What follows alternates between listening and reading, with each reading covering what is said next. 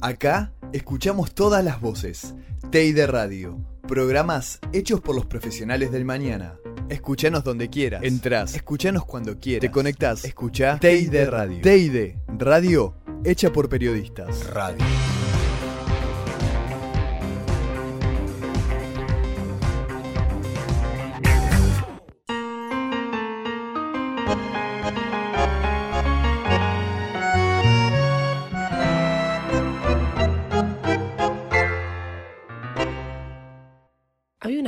Un chico llamado Marcelo que jugaba la pelota con sus amigos. Eso era todo lo que necesitaba. Cualquier baldío le venía bien o incluso la calle misma. No le importaba si había barro, el pasto estaba alto o si el arco estaba formado por dos piedras en el asfalto. Él simplemente jugaba para divertirse. Hoy, siendo ya un adulto, nuestro personaje se encuentra sentado en un sillón recordando sus días más felices hace muchos años atrás, cuando yo tenía muy poca edad, 9, 10, 11 años, en esas épocas casi todos los barrios había terrenos baldíos o algún lugar donde uno podía jugar a la pelota. De hecho, la Panamericana no era como la Panamericana ahora que tiene cinco carriles por lado, eran dos carriles por lado y arriba, digamos, había parque y nosotros nos juntábamos toda la tarde a jugar a la pelota ahí. O en un terreno baldío que, que, estaba enfrente, en una esquina, hoy hay un lavadero de autos, pero siempre en todos los barrios había la posibilidad de jugar. O jugar en la calle.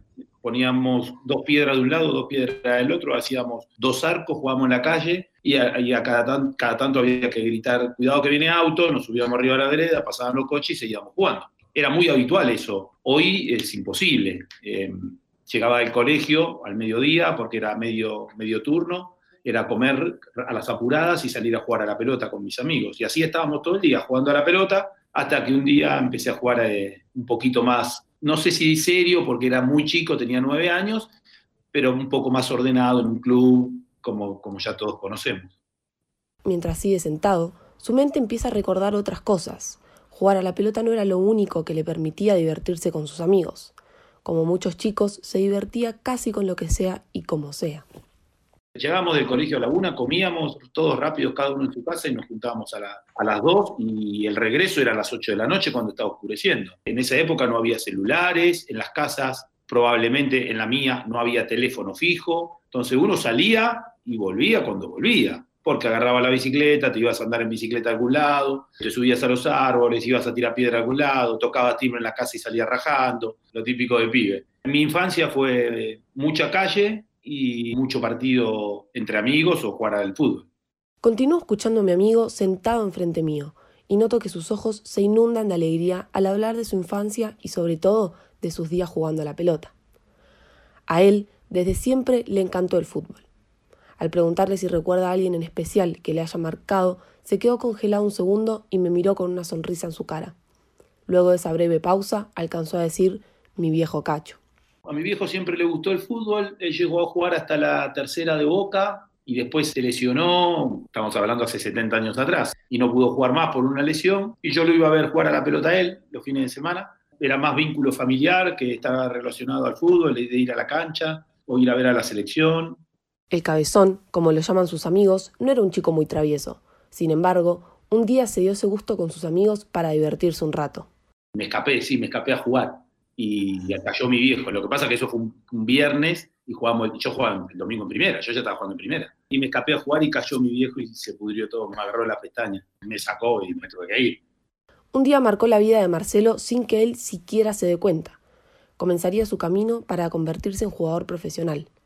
Él ni siquiera estaba enterado, tampoco le interesaba, pero ese primer paso marcó su vida. En River empecé a jugar en infantiles de casualidad porque yo, yo era socio de River con un amigo del barrio y íbamos a la pileta todas las semanas a pasar el día.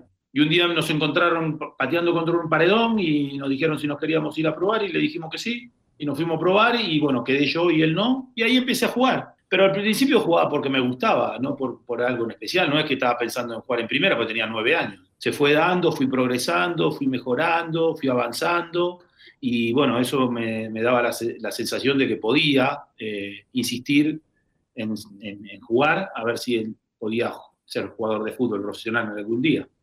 Años después, no solo sus amigos lo llamarían cabezón, también cientos de fanáticos del club donde debutó profesionalmente, Platense. Aquel niño que jugaba la pelota en un baldío con sus amigos, ahora era un jugador profesional de fútbol. Ahora era Marcelo Espina quien llevaba el dorsal número 10 del Calamar. Marcelito para el segundo, Marcelo, golazo. Gol.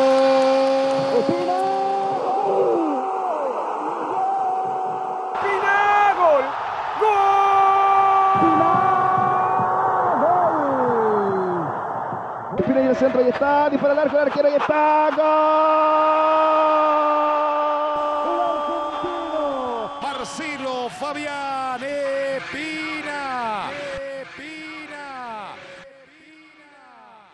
Luego de este éxito periodo, emigró a México para jugar en Irapuato, pero las cosas no salieron como él esperaba.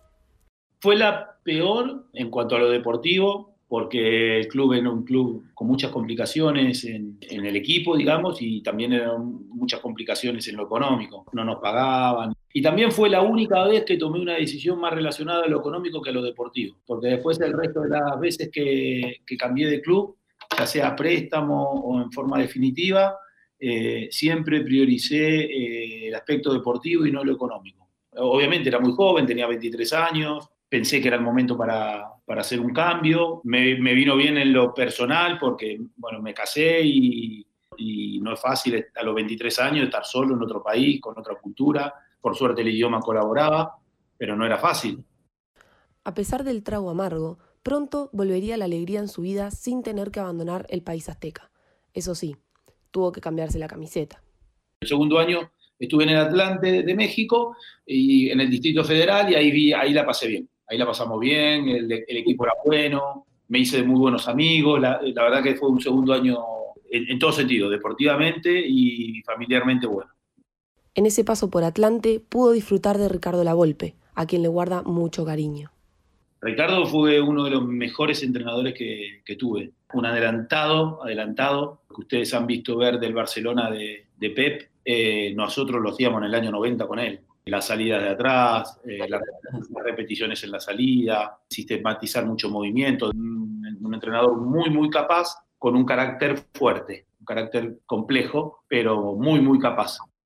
Hablando de entrenadores, el actual entrenador de Boca, Miguel Ángel Russo, no lo tuvo en cuenta en su vuelta a la Argentina en Lanús y tuvo que buscar nuevos horizontes.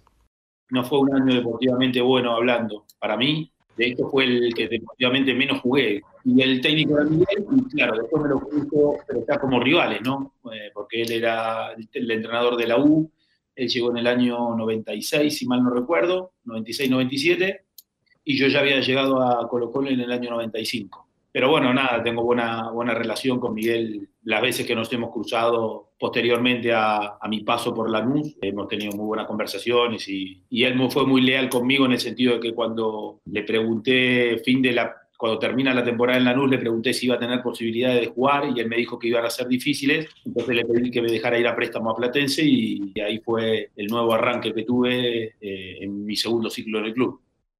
Vaya que salió bien irse al Calamar para tener su segundo paso, en donde se convirtió en el goleador del torneo, lo que le valió también ganarse lugar en consideración para la selección argentina. A nivel individual, eh, sí, quizás hasta te podría decir que fue la mejor por logro individual en toda mi carrera, porque salir goleador del torneo argentino en un club como Platense y siendo volante y no delantero, bueno, de hecho fue tan, tan reconocido que me citaron a la, a la selección.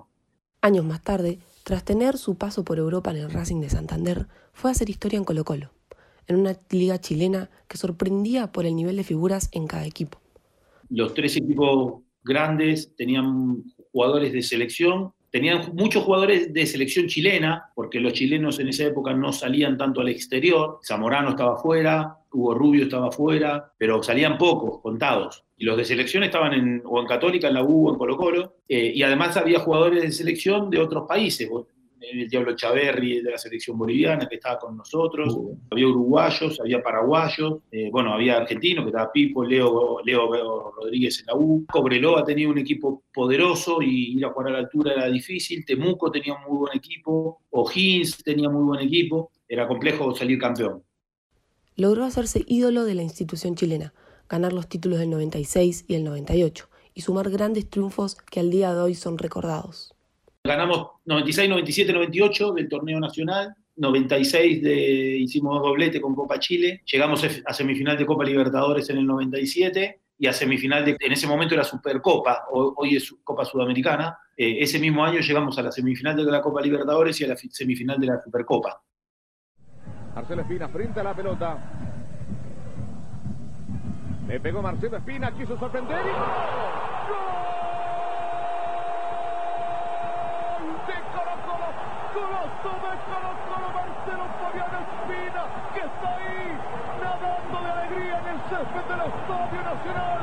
Sorprendió a Tapia, sorprendió a todos los de Católica, sorprendió al Estadio Nacional. Marcelo Fabián Espina exactamente en los tres minutos, señoras y señores. La alegría, la satisfacción de Benítez, la alegría de los colocolinos. Están ganando por 1 a 0. Gracias a Dios, dice Marcelo, porque me salió esto.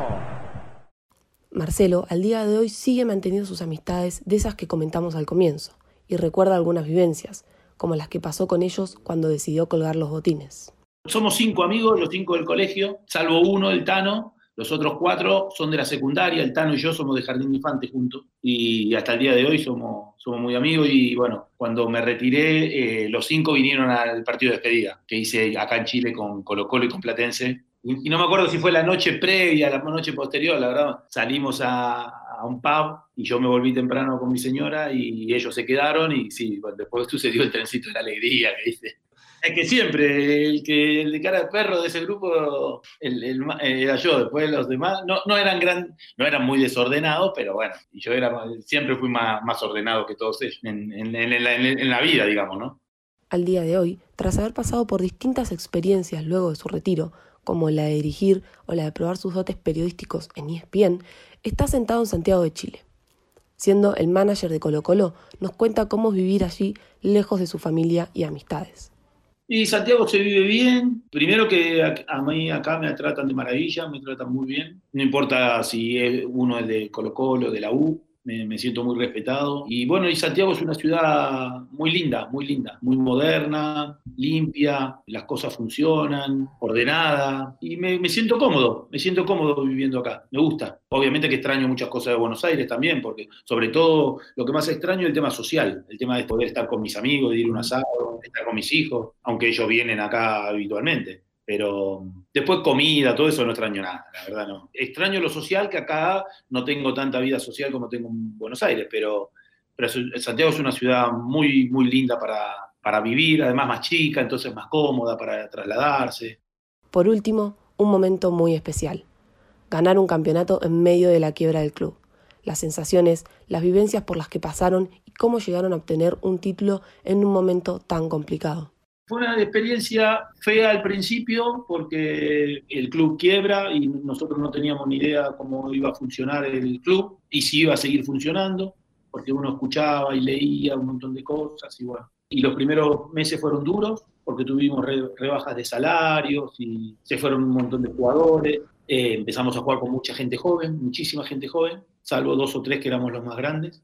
Y terminó siendo una experiencia fantástica, porque aprendimos mucho, compartimos mucho, tuvimos que viajar mucho para, para jugar amistosos y, y, el primer año terminó con el título. Los otros tres años, porque fueron cuatro años de quiebra, si mal no recuerdo, del 2001 al 2004, en un año salimos campeones y en dos de los otros tres eh, llegamos a la final. Eh, así que dentro de la gravedad y la complicación que teníamos, eh, fueron años que, de mucho aprendizaje y que deportivamente la verdad que fueron buenos.